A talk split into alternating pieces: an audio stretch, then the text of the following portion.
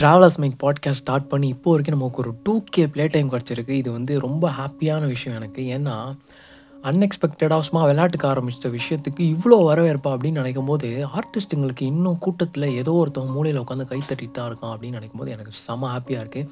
இப்போ வரைக்கும் sixty to seventy people நம்மளோட ஒர்க்கை கன்சிஸ்டண்டாக கேட்டிருக்காங்க. நானே ரெண்டு வாரம் வரலாம் கூட என் சட்டையை பிடிச்சி நீ ஏன் வரல, எதுக்கு வரல, ஒருத்தன் கேட்டான் பாருங்கள், ஸ்பாட்டிஃபை பாஸ்வேர்டு மறந்துட்டியாடான்னு கேட்டான். ஸோ அந்தளவுக்கு உரிமையாக நம்மளை கேட்கறலாம் நினைக்கும் போது செம்ம ஹாப்பியாக இருக்குது. ஸோ கன்சிஸ்டண்டாக நம்மளோட ஒர்க் இனிமேல் கண்டிப்பாக வரும்ன்றதை சொல்லிக்கிட்டு, இந்த அறுபதுலேருந்து எழுபது பேருக்கும் இப்போ இந்த பாட்காஸ்ட்டை கேட்டுட்ருக்க எல்லாருக்கும் விஷயங்க all a very happy new இயர்னு சொல்லிட்டு, டூ தௌசண்ட் டுவெண்ட்டி டூ செம்மையாக இருக்க போது அப்படின்னு சொல்லி உங்களை ஏமாத்தாமல், டூ தௌசண்ட் டுவெண்ட்டி ஒன் எப்படி நாசமாக போச்சோ அதே மாதிரி ஒரு வேளை இதுவும் போயிடுமோன்ற ஒரு பயத்தோட போய்த்தான் பார்ப்போமே, எப்படி தான் போகுதுன்னு பார்ப்போமே அப்படின்னு சொல்லி புது புது சேலஞ்சஸ் நோக்கி நம்ம லைஃப்பை கடந்து போகின்ற வைபோட அப்படியே இந்த பாட்காஸ்ட்குள்ளே போகலாம் வாங்க.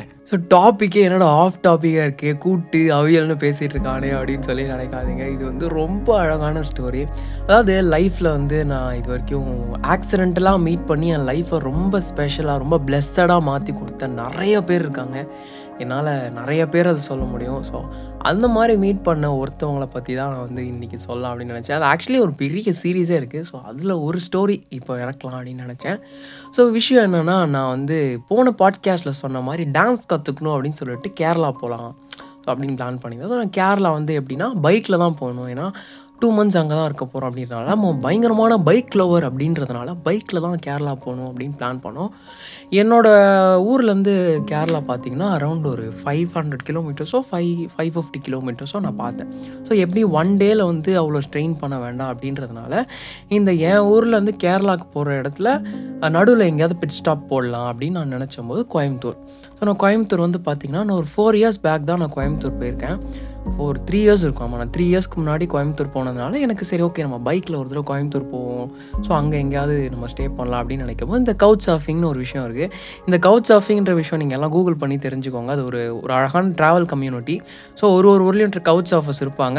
நாங்கள் அவங்களோட போய் ஒரு ரிலேஷன்ஷிப் வச்சு அவங்களோட நான் தங்கிக்கலாம் அவங்க வீட்டில்.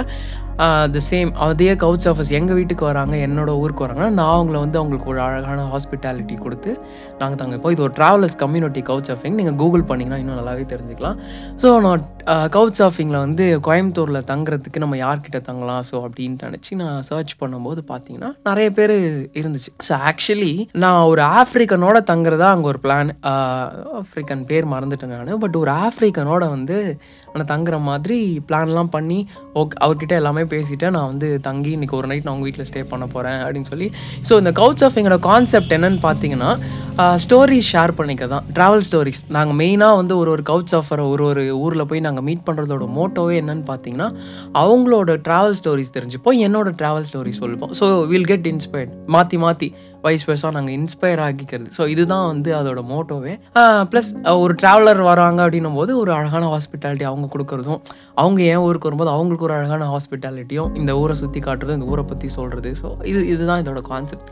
ஸோ நான் வந்து ஐ திங்க் அந்த ஆஃப்ரிக்கன் பேர் அகமதுன்னு நினைக்கிறேன். ஸோ அவகிட்ட எல்லாமே பேசிட்டேன். பட் லாஸ்ட் டைமில் என்னமோ நடந்து அந்த பிளான் கேன்சல் ஆகிடுச்சு. ஸோ நெக்ஸ்ட்டாக நான் வந்து இது பண்ணது யாருன்னு பார்த்தீங்கன்னா சாரதா. ஸோ சாரதா தான் வந்து என்னன்னு பார்த்தீங்கன்னா இந்த கதையோட மைய புள்ளியே. ஸோ இங்கே தான் இந்த ஸ்டோரியே ஸ்டார்ட் ஆகுது. ஸோ சாரதாவுக்கு நான் ரெக்வஸ்ட் கொடுத்தேன். சாரதாவும் ரிப்ளை பண்ணியிருந்தாங்க, ஓகே டேவிட் வாங்க, ரொம்ப நாள் ஆச்சு நானும் கவுச் சர்ஃபர்ஸ்லாம் ஹோஸ்ட் பண்ணி ஸோ நீ வா அப்படின்னு சொல்லி சொல்லியிருந்தாங்க. எனக்கு சாரதாவை பற்றி லிட்ரலாக எதுவுமே தெரியாது, அவங்களுக்கும் என்னை பற்றி எதுவுமே தெரியாது.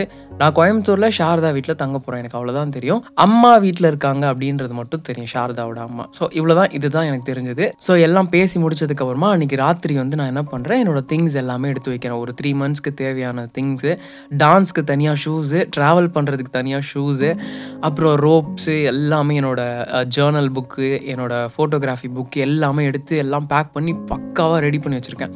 ஸ்கூலுக்கு போகிற மாதிரி இப்போ எப்படி நம்ம ஸ்கூலுக்கு போகிறதுக்கு முன்னாடி முந்தின நாளே பேக் எடுத்துகிட்டு போய் சைக்கிளில் வச்சு காட்டுவோமோ அதேமாதிரி என்னோடய பைக்கில் கொண்டு போய் பேக்லாம் வச்சு ரோப்லாம் போட்டு க்ளீனாக பக்காவாக இருக்குது எல்லாமே. நாளைக்கு காலையில் எழுந்து பல்ல விளக்கிட்டு மூஞ்ச கழுவிட்டு கிளம்ப வேண்டியதான். ஸோ அந்த அளவுக்கு எல்லாமே ப்ரிப்பேர் பண்ணி வச்சதுக்கப்புறமா காலையில் ஒரு சிக்ஸ் தேர்ட்டி நான் எப்பயுமே இந்த ஏர்லி மார்னிங் ட்ரைவ் ரொம்ப விருப்பப்படுவேன். எனக்கு வந்து ஒரு எந்த ஊருக்கு போனதுனாலுமே சரி ஒரு சிக்ஸ் ஓ கிளாக் கிளம்பணும். அந்த ஏர்லி மார்னிங் ட்ரைவ் எனக்கு ரொம்ப பிடிச்ச ட்ரைவ். ஸோ ஏர்லி மார்னிங் கிளம்பலாம் அப்படின்னு சொல்லி ஒரு சிக்ஸ் தேர்ட்டி செவன் இருக்கும் எங்கள் வீட்டிலேருந்து கிளம்பி திங்ஸ் எல்லாம் எடுத்துகிட்டு போகிற வழியில் பார்த்திங்கன்னா ஒரு இடத்துல நின்று பெட்ரோல்லாம் போட்டு டேங்க்லாம் ஃபில் பண்ணிவிட்டு ரொம்ப அழகான ஒரு ஏர்லி மார்னிங் ட்ரைவெலாம் கடந்து நம்ம உளுந்தூர் பேட்டிகிட்ட வரும்போது டைம் பார்த்திங்கன்னா ஒரு எயிட் எயிட் தேர்ட்டி இருக்கும். காலையில் வெயிலில் சுள்ளின்னு அடிக்க ஆரம்பிச்சோம். நம்மளை லைட்டாக ஆசுவாசப்படுத்திக்கலாம்னு பைக்கை லைட்டாக ஓரமாக போட்டு அங்கே ஒரு அழகான டீ கடையில் ஒரு அழகான ஒரு டீயை குடிச்சிட்டு அங்கேருந்து திரும்ப நம்ம பைக் எடுத்துகிட்டு நம்ம போயிட்டுருக்கோம்.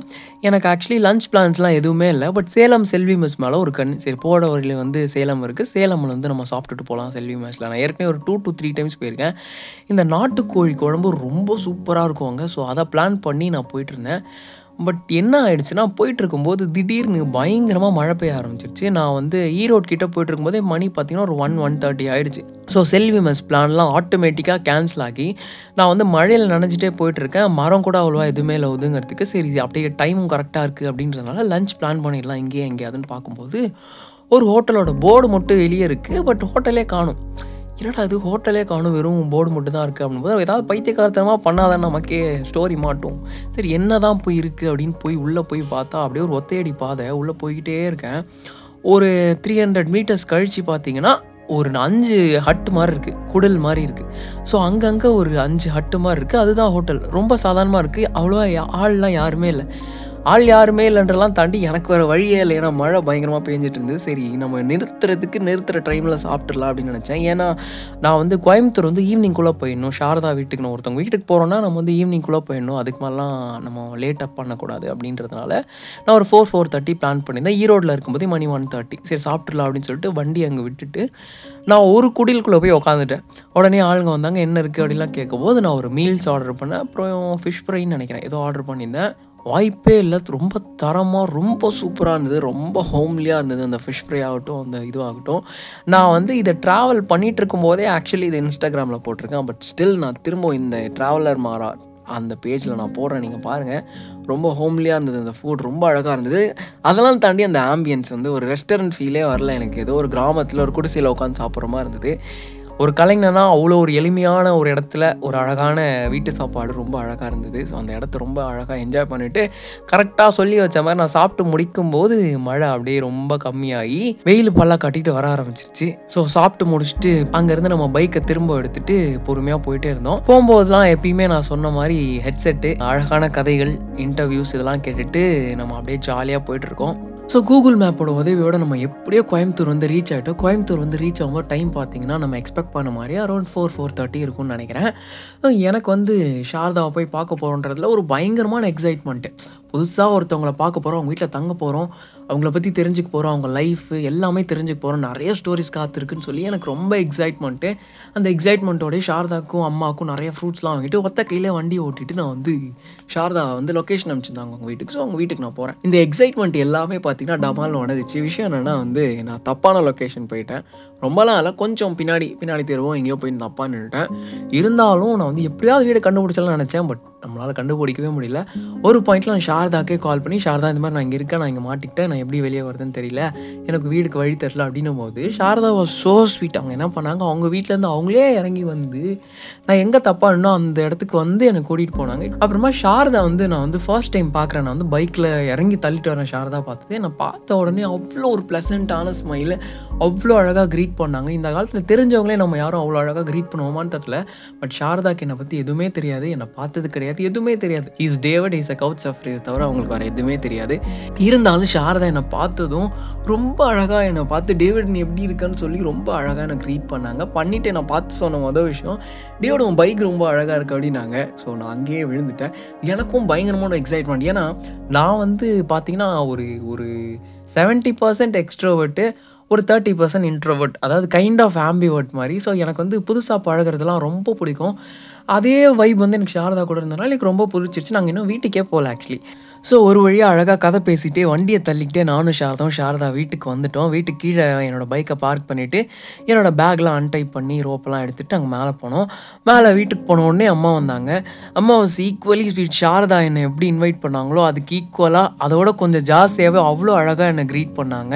நான் உள்ளே போய் என்னோடய பேக்ஸ்லாம் வச்சுட்டு நான் ரெஃப்ரெஷ்லாம் ஆகிட்டு வந்து உட்காடுறேன். வெளியே சோஃபாவில் உட்காண்ட்ருக்கும்போது என்ன தான் நீங்கள் ட்ராவலராக இருந்தாலும், என்ன தான் கவுச் சர்ஃபிங்காக இருந்தாலும், நீங்கள் பயங்கரமான எக்ஸ்ட்ராவர்ட்டாக இருந்தாலும் புதுசாக ஒருத்தவங்க வீட்டுக்கு போகும்போது இல்லை உங்களை யாருனே தெரியாத ஒருத்தவங்க வீட்டுக்கு போகும்போது உங்களுக்கு ஒரு அன்கம்ஃபர்டபிலிட்டி வரும்ல, அது எனக்கு ஒரு டூ பர்சன்ட் வந்தது. பட் அது ரொம்ப நேரம் கூட நிலைக்கவே இல்லை. ஒரு ஃபிஃப்டீன் டுவெண்ட்டி மினிட்ஸ்க்குள்ளே நானும் ஷாரதாவும் கான்வர்சேஷனாலே பயங்கரமாக ஜெல் ஆகிட்டோம். ஸோ அவ்வளோ அழகாக இருந்தது அந்த கான்வர்சேஷன். இந்த கான்வர்சேஷன்லாம் ஓடிட்டு இருக்கும் போதே பார்த்தீங்கன்னா என்னோடய கண்ணு வந்து சாரதா வீட்டில் இருந்த கிட்டாரை உறுத்திட்டே இருந்தது. நான் வேறு ரொம்ப நாள் ஆச்சு கிட்டார் வாசிட்டதுனால அந்த கிட்டார் எடுத்துகிட்டு வந்து ரொம்ப ஜாலியாக வாசிக்க ஆரம்பிச்சிட்டோம். நானும் சாரதாவும் அங்கே கொஞ்சம் நேரம் கிட்டார் வாசிட்டு பாட்டெல்லாம் பாடிட்டு வீட்டில் இட் வாஸ் ஸோ ப்ளசன்ட், ரொம்ப அழகாக இருந்தது. அதுக்கப்புறமா சாரதா வந்து என்னோடய ட்ராவல் ஸ்டோரிஸ்லாம் கேட்டுருந்தாங்க. அதாவது அந்த கரண்ட் டே ட்ராவல் கேட்டுட்டு இருந்தாங்க. நீங்கள் எங்கே வந்த டேயோடு எப்படி போனேன், எங்கேருந்து கிளம்புனேன், எத்தனை மணிக்கு கிளம்புனேன், ஸோ எல்லாமே கேட்டுட்டு இருந்தாங்க. ஸோ இந்த இடத்துல தான் இந்த கான்வர்சேஷன் பிரேக் டவுன் ஆகுது. எனக்கு ஒரு கொஷின் ஒன்று ரைஸ் ஆகுது. டேவிட் வந்தால் ட்ரேவல் ட்ராவல் ஸ்டோரிஸு கிட்டார் வாட்சும் பாட்டு பாடினா எல்லாம் ஓகே சாரதா, ஒரு நிமிஷம் இருங்க. சாரதா யார்? கோயம்புத்தூரில் இருக்கீங்க, கவுச் சஃபர், எல்லாம் okay. Who is Saradha? So இந்த கொஷின் எனக்கு ரைஸ் ஆனதை நான் கேட்குறேன். அப்போ தான் அந்த கொஷினே எனக்கு வருது, சாரதா நீங்கள் யார், நீங்கள் என்ன பண்ணுறீங்கன்னு கேட்கும்போது இந்த ட்ராவலரு ட்ராவல் ஸ்டோரிஸ்லாம் தாண்டி ரொம்ப சாதாரணமாக சொல்கிறாங்க, டேவிட் நான் வந்து ஒரு இன்டர்நேஷ்னல் ஜேர்னலிஸ்ட் அப்படின்றாங்க. நான் அப்படியே ஆடி போயிட்டேன். எனக்கு வந்து ஜேர்னலிசம் ஸ்டோரிஸ் எதுவுமே தெரியாது. எனக்கு ஜேர்னலிஸ்ட் ஃப்ரெண்ட்ஸ் யாருமே கிடையாதுன்றனால எனக்கு கேட்டவொடனே பயங்கர சூப்பர் எக்ஸைட் ஆகிட்டேன். ஓகே, இது நமக்கு வந்து எக்கச்சக்க எக்ஸ்பீரியன்ஸும் எக்கச்சக்க ஸ்டோரிஸும் கிடைக்க போதுன்னு ரொம்ப சூப்பர் எக்ஸைட் ஆகிட்டேன். நான் வந்து ஸ்டா சாரதா விடவே இல்லை. சாரதா நீங்கள் சொல்லுங்கள், நீங்கள் எங்கெல்லாம் போனீங்க, என்னெல்லாம் பண்ணீங்கன்னு சொல்லும்போது சாரதா அவங்களோட ட்ராவல் ஸ்டோரிஸ்லாம் சொன்னாங்க. எந்தெல்லாம் என்னடா ட்ராவல் ஸ்டோரிஸ்ன்ற மாதிரி ஆகிடுச்சு. அவ்வளோ எக்கச்சக்க ட்ராவலு, எல்லாமே நம்மளை மாதிரி சோலோ ட்ராவலிங். அவ்வளோ அழகாக இருந்தது அவங்க ட்ராவல் ஸ்டோரிஸு. இன்னமும் சாரதா எனக்கு ஃபோன் பண்ணால் நான் அவங்கக்கிட்ட சொல்கிறது உண்டு, சாரதா நீங்கள் சொன்ன ட்ராவல் ஸ்டோரிஸ்லாம் என் என் மைண்டில் அப்படியே ஒரு படமாக இருக்குது அப்படின்னு சொல்லுவேன். எனக்கு அதில் என்ன ஒரு சந்தோஷமான விஷயம்னு கேட்டிங்கன்னா, நான் மைண்டில் அதை இமேஜின் பண்ணதுனால, இந்த இமேஜினேஷனோட பவர் இதான். நான் அடிக்கடி எல்லாருக்கிட்டையும் சொல்கிறது உண்டு. இது என்னென்னா, நீங்கள் ஏதாவது ஒரு பயோகிராஃபி படிக்கிறீங்க, யாரை பற்றியாவது படிக்கிறீங்க, இல்லை ட்ராவல்ஸ் புக்ஸ் படிக்கிறீங்க, இல்லை இந்த பாட்காஸ்ட்டை கூட நீங்கள் கேட்குறீங்களே, நீங்கள் கேட்கும்போது உங்கள் மைண்டில் ஒரு இமேஜினேஷன் இருக்கும்ல, சரி ஓகே இப்படி தான் இருந்திருக்கும் அப்படின்னு சொல்லி அந்த படத்தை உங்கள் மைண்டில் ஓடிட்டுருக்க அந்த ஒரு மூவியை உலகத்தில் எவனாலையும் பார்க்க முடியாதுல. அந்த படத்தோட டேரக்டர் நீங்கள் தான். அந்த படத்தை உங்களால் மட்டும்தான் உலகத்தில் பார்க்கவே முடியும், வேறு எவனாலையும் பார்க்க முடியாதுல. அது ரொம்ப அழகான விஷயம். ஸோ இதே மாதிரி தான் சாரதா ஸ்டோரிஸ் ட்ராவல் ஸ்டோரிஸ்லாம் என் மைண்டில் அப்படியே ஒரு படமாக ஓடிட்டு இருந்தது. நாங்கள் ஸ்டாப் பண்ணவே இல்லை. ஆல்மோஸ்ட் ஒரு ஃபைவ் ஃபைவ் தேர்ட்டியாக இருக்கும். ரொம்ப நேரம் ட்ராவல் ஸ்டோரிஸ் பற்றி பேசிகிட்டு இருந்தோம். அதுக்கப்புறமா நான் ஒரு ஃபுல் டே ட்ராவல் பண்ணேன் அப்படின்றனால எனக்கு கொஞ்சம் ரெஸ்ட்டு தேவைப்பட்டது. நான் வந்து கொஞ்சம் நேரம் போய் தூங்கிட்டேன். தூங்கிட்டு நாங்கள் என்ன டிசைட் பண்ணியிருந்தோம்னா, கோயம்புத்தூர் எங்கேயாவது வெளியே போகணும், சுற்றணும், போயிட்டு சுற்றிட்டு வரலாம் அப்படின்னு சொல்லி பிளான் பண்ணி நான் ஒரு two two and half hours இருக்கும். நான் தூங்கி எழுந்ததுக்கப்புறமா சாரதாவும் கிளம்பி வந்தாங்க. ஸோ நானும் சாரதாவும் எங்கே போனோம் அப்படின்னு பார்த்தீங்கன்னா, கோயம்புத்தூரில் இந்த கோயம்புத்தூரில் ரேஸ் கோர்ஸ்னு ஒரு இடம் இருக்கும். கோயம்புத்தூர் பீப்புளுக்கு தெரிஞ்சிருக்கும், இல்லை நிறைய பேருக்கு தெரிஞ்சிருக்கும். ஸோ அங்கே போயிட்டு எங்கே போகிறதுனே ஆக்சுவலி தெரில. ஸோ சும்மா வந்து சுத் ஏதாவது ஒரு இடத்துல வாக் போகலாம், வாக் போயிட்டு நம்ம நிறையா பேசலாம் அப்படின்னு சொல்லிட்டு நாங்கள் பைக்கை வந்து ரேஸ் கோர்ஸ் கிட்டே பார்க் பண்ணிவிட்டு என்ன பண்ணோம், வந்து அந்த ரேஸ் கோர்ஸை சுற்றி நடக்க ஆரம்பித்தோம். நாங்கள் நடக்க ஆரம்பித்து ரேஸ் கோர்ஸ்லேருந்து வர்ற அந்த டைம் வந்து பார்த்திங்கன்னா ஒரு ஒன் அண்ட் ஹாஃப் ஹவர்ஸ் இருந்திருக்கும். அந்த ஒன் அண்ட் ஹாஃப் ஹவர்ஸ்க்குள்ளே எனக்கும் சாரதாவுக்கும் பயங்கரமாக ஜெல் ஆகிடுச்சு. நாங்கள் ஆல்மோஸ்ட் எங்களோட மொத்த லைஃப் ஹிஸ்ட்ரியை மாற்றி மாற்றி ஷேர் பண்ணிக்கிட்டோம். We felt very comfortable. நான் என்னோடய ஸ்டோரிஸ் நான் சொல்கிறேன், அவங்க ஸ்டோரிஸ் சொல்கிறாங்க. எங்களுக்குள்ளே அந்த அந்த வைப் வந்து ரொம்ப அழகாக மேட்ச் ஆகிடுச்சு. அந்த ட்ராவலர் வைபா இல்லை என்னன்னு தெரியல. எனக்கு வந்து ஒரு தேர்ட் பர்சன்ட்டை ஒரு ட்ராவலர்கிட்ட பேசுகிற அந்த கனெக்டே இல்லை. அதெல்லாம் தாண்டி என் ஃபேமிலியில் யாரோ ஒருத்தவங்க சாரதா, என்னோடய கசின், இல்லை என்னோடய அக்கா, அந்த மாதிரி எனக்கு ஒரு பயங்கரமான ஃபீல். ஸோ சாரதா கூட வந்து நான் அந்த ஒரு ஒன்றரை மணி நேரம் நாங்கள் ஆல்மோஸ்ட் எல்லாமே ஷேர் பண்ணிட்டோம். எங்களோட பர்சனல்ஸ், எங்கள் லைஃப் ஹிஸ்ட்ரி எல்லாமே ஷேர் பண்ணோம். ரொம்ப அழகாக இருந்தது அந்த நைட்டு. ஸோ நாங்கள் முடிச்சுட்டு கிளம்ப போதெல்லாம் பார்த்திங்கன்னா அரௌண்ட் டென் ஓ கிளாக் ஆயிடுச்சுன்னு நினைக்கிறேன். நாங்கள் நைட்டு அங்கேருந்து கிளம்பும் போதெல்லாம் அரௌண்ட் டென் ஆகிடுச்சு. இங்கே ஒரு சின்ன சம்பவம் நடந்து போச்சு. என்னென்னா, அந்த ரேஸ் கோர்ஸ் வந்து பார்த்திங்கன்னா ஒரு பெரிய ரவுண்ட், அது ஒரு பெரிய ரவுண்டான மாதிரி இருக்கும். ஸோ அதை சுற்றியும் நடந்துட்டு இருந்தோம். என் பைக்கை எங்கே விட்டேனே நான் மறந்துட்டேன். கிட்டத்தட்ட அந்த ரேஸ் கோர்ஸே ஒரு ரெண்டு தடவை சுற்றி சுற்றி வரேன். என்னோடய பைக்கை காணும். என்னோடய பைக்கை அவரை திருட்டாங்களோ அப்படின்னு நினச்சேன். இருந்தாலும் கோயம்புத்தூர் மக்கள் மேலே எனக்கு ஒரு அபரீத நம்பிக்கை, ஒரு மரியாதை இருந்ததுனால நான் வந்து மனந்தளராமல் தேடினதன் பலன் என்னோடய பைக் வந்து அங்கே தான் இருந்தது. ஏன் கண்ணுக்கு அது தெரியல. ஸோ எப்படியும் அவன் பைக்கெல்லாம் கண்டுபிடிச்சி அதுக்கப்புறம் நானும் சாரதாவும் திரும்பி அங்கேருந்து கிளம்பி வரும்போதெல்லாம் வந்து பார்த்திங்கன்னா ஃபுல்லாகவே அவங்களோட ஜேர்னலிசம் ஸ்டோரிஸ்லாம் சொல்லிகிட்டே வந்தாங்க.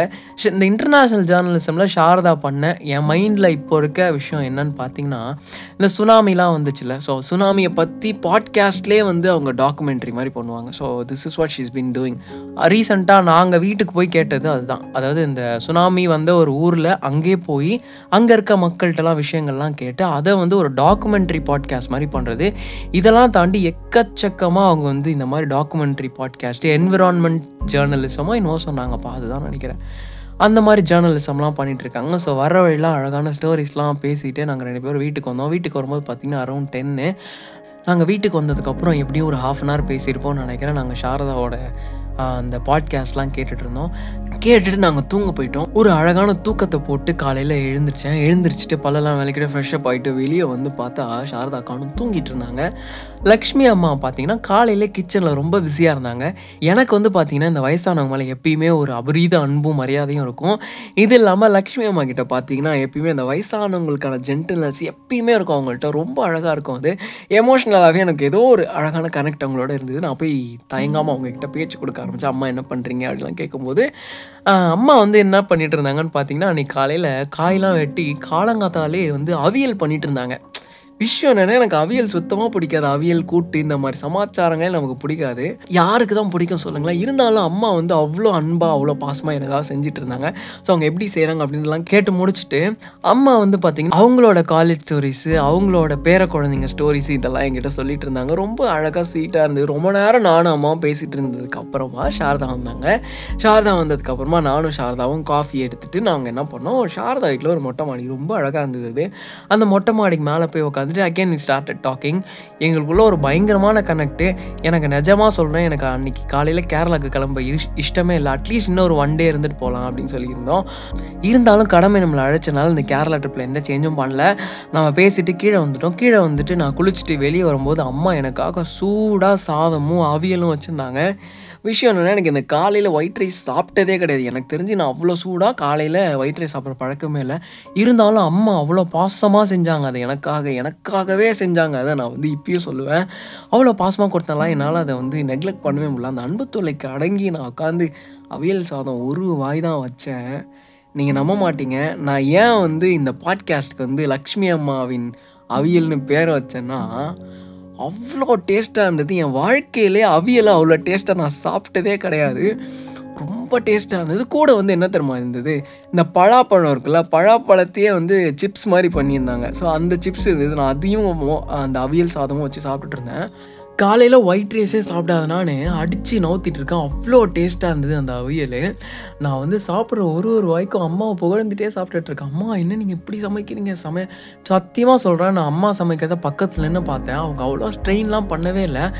சாதாரணமாக கட் பண்ணாங்க, கடகடன்னு என்னமோ போட்டாங்க. என்ன பண்ணாங்கன்னு கூட ஒழுங்காக கூட பார்க்கவே இல்லை. அவ்வளோ டீட்டெயில்டான ஒரு குக்கிங் கூட இல்லை. பட் அவ்வளோ டேஸ்டியாக அவ்வளோ சூப்பராக இருந்தது. அது ஒரு பாயிண்டில் ஒரு படி சாதம் முடிஞ்சு கூச்சமே படாமல் நானே எழுந்து போய் நானே சாதம் திரும்ப வச்சுட்டு வந்து சாப்பிட ஆரம்பிச்சிட்டேன். அப்போ தான் எனக்கு தெரிஞ்ச அம்மா நம்பியிருப்பாங்கன்னு நினைக்கிறேன். உண்மையிலே எனக்கு அவியல் பிடிச்சுன்னு சொல்லி நான் இன்னும் எங்கள் அம்மா கிட்டே சொல்லுவேன், அம்மா அவியல்னு ஒன்று வச்சா லக்ஷ்மி அம்மா மாதிரி வைக்கணும், நீங்களாம் பார்த்து கற்றுக்கங்க அப்படின்னு சொல்லுவேன். ஸோ அவ்வளோ டேஸ்ட்டாக இருந்தது.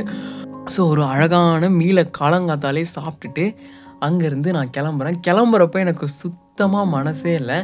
என்னன்னா எனக்கு இந்த சாரதாவும் சாரதாவோட அம்மாவும் பயங்கரமாக கனெக்ட் ஆகிட்டாங்க. என்னோட என்னோடய சொந்த அம்மா, என்னோடய சொந்த கசின் இல்லை அக்கா இருந்தால் எப்படி இருக்குமோ அந்தளவுக்கு கனெக்ட் ஆகிட்டாங்க. என்னால் அங்கேருந்து கிளம்பவே முடியல. அவ்வளோ எமோஷ்னலி விவர் டுகெதர். அவ்வளோ அழகாக இருந்தது அந்த ரிலேஷன்ஷிப்பு. ஒரு கவுச் சர்ஃபரோட எனக்கு வந்து ஏற்பட்ட ஒரு இன்சிடெண்ட், ஒரு ஒரு ஒரு கனெக்ஷன் இவ்வளோ அழகாக இருக்குமா அப்படின்னு எனக்கு ரொம்ப ஆச்சரியமாக இருந்தது. ரொம்ப அழகாக இருந்தது. ஒரு வழியாக நம்ம விடைபெற வேண்டிய நேரம் வந்ததுனால அங்கேருந்து நம்ம கிளம்பிட்டோம். கிளம்பி ஒரு பிரியா விடை வந்து சாரதாக்கும் லக்ஷ்மி அம்மாவுக்கும் அங்கே கொடுத்துட்டு அங்கேருந்து நம்ம கிளம்பி கேரளா போயிட்டோம். இந்த கேரளா போனதுக்கப்புறம் இருக்க ஆஃப்டர் ஸ்டோரிஸ்லாம் நம்ம இன்னொரு பாட்காஸ்ட்டில் பேசுவோம். இப்போ என்னென்னா இந்த சாரதாவும் லக்ஷ்மி அம்மாவும் என் லைஃப்பில் இப்போ வரைக்கும் ஒரு பயங்கரமான ரோல் ப்ளே பண்ணிகிட்டே இருக்காங்க. விஷயம் என்னென்னா சாரதா வந்து இப்போ வரைக்கும் என்கிட்ட ஒரு அழகான காண்டாக்டில் இருக்காங்க. நாங்கள் ஒரு நல்ல காண்டாக்டில் இருக்கோம். கிட்டத்தட்ட ஒரு வருஷம் ஆக போகுது நான் சாரதாவை பார்த்து. இன்னும் ஏதாவது ஒரு அவங்க லைஃப்பில் ஒரு அழகான விஷயமோ இல்லை ஏதாவது ஒரு விஷயம் பண்ணுறாங்கன்னா என்கிட்ட வந்து சாரதா சொல்கிறதும், நான் ஏதாவது ஒரு ட்ராவல் பண்ண போகிறேன் இல்லை நான் இங்கே இருக்க போகிறேன் இது ஒரு விஷயமா புதுசாக பண்ண போகிறேன் அப்படின்னா நான் போய் சாரதா கிட்ட சொல்கிறதும், எங்களுக்குள்ளே இந்த கருத்து பரிமாறல் இருக்கிறது, இந்த வந்து இந்த ஸ்டோரி ஷேர் பண்ணிக்கிறது, இந்த ஒப்பீனியன் ஷேர் பண்ணிக்கிறது இன்னும் நடந்துகிட்டே இருக்குது. நான் சாரதாவை பார்த்து ரொம்ப இன்ஸ்பயர் ஆன விஷயம் என்னென்னா அவங்க எக்ஸலண்ட்டான ரொம்ப பயங்கரமான பெரிய பெரிய விஷயம்லாம் பண்ணுவாங்க. ஆனால் அவ்வளோ டவுன் டு எர்த் பர்சன் அவங்க. என்கிட்டலாம் வந்து அவங்க பேசணுன்னோ இல்லை வந்து அவ்வளோ பெரிய விஷயத்த சொல்லணும்னு அவசியமே கிடையாது. பட் என்னோடய விஷயத்தையும் என்னையை இன்ஸ்பயர் பண்ணுவாங்க அவங்க. ஆக்சுவலி டேவிட் நான் உன்னை பற்றி அங்கே சொன்னேன், டேவிட் நான் உன்னை பற்றி இங்கே சொன்னேன், நீ அவங்கள மீட் பண்ணும் அப்படின்லாம் சொல்லி என்னையை பார்த்து அவ்வளோ பெரிய இன்டர்நேஷ்னல் ஜேர்னலிஸ்ட் இன்ஸ்பயர் ஆகணும்னு நினைக்கும் போது எனக்கு பயங்கர ஹாப்பியாக இருக்கும். அகெயின் நான் சொன்ன மாதிரி நான் என் வாழ்க்கையிலே பார்த்த அவ்வளோ பெரிய ஆளாக இருந்தும் ஒரு டவுன் டு எர்த் பர்சன் அப்படின்னா அது எனக்கு சாரதா தான். She is very productive. நான் கேரளா ட்ரிப்லாம் முடிஞ்சு வந்து ஒன் இயர் ஆகியும் லக்ஷ்மி அம்மாக்காகவும் சாரதாக்காகவும் ஒரு அழகான லெட்டர் எழுதி வச்சு இன்னும் அனுப்ப வக்கு இல்லாமல் உட்காந்துட்ருக்கேன். என்றைக்காவது ஒரு நாள் அதை சாரதாவுக்கும் லக்ஷ்மி அம்மாவுக்கும் நான் அனுப்புவேன் அப்படின்னு நினைக்கிறேன். மேட்ரு என்னென்னா, நான் வந்ததுக்கப்புறம் எனக்கு லக்ஷ்மி அம்மா மேலே ஒரு பயங்கரமான பிரியம். அம்மாவை என்ன பண்ணியிருக்காங்கன்னா, அவங்களோட ஃப்ரெண்ட்ஸு அவங்களோட ரிலேட்டிவ்ஸ்க்கெலாம் கால் பண்ணி டேவிட்னு ஒரு பையன் வந்து அவன் வந்து இது மாதிரி இருந்தான், எனக்கு வந்து அவன் என்னோடய சொந்த பையன் மாதிரி அவன் வந்து என்கிட்ட எப்படி பிஹேவ் பண்ணான் அப்படின்னு சொல்லி அம்மாவுக்குமே என்னை ரொம்ப பிடிச்சி போயிடுச்சு. இது எனக்கு ரொம்ப சந்தோஷமான விஷயம். ஸோ என் லைஃப்பில் ஆக்சிடென்டலாக மீட் பண்ணி என் லைஃப்பை இவ்வளோ ஸ்பெஷலாக மாற்றி இன்னும் ஒரு அழகான ரோலை ப்ளே பண்ணிருக்க ஸ்டோரிஸில் ஒன் ஆஃப் த ஸ்டோரி வந்து இந்த சாரதாவும் லக்ஷ்மி அம்மாவும் இந்த மாதிரி நிறைய பேரோட லைஃப்பில் ஒரு அழகான ரோலை ப்ளே பண்ணிகிட்டே இருக்காங்க. இந்த பாட்காஸ்ட்டில் நம்ம வந்து லக்ஷ்மி அம்மாவை பற்றியும் சாரதா பற்றியும் பார்த்தோம். அடுத்த பாட்காஸ்ட்டில் இன்னும் ஒரு எக்ஸலண்ட்டான ஆசமான ஸ்டோரியோட உங்களை சந்திக்கும் வரை உங்களிடமிருந்து விடைபெறுவது உங்கள் மாறா. சடா.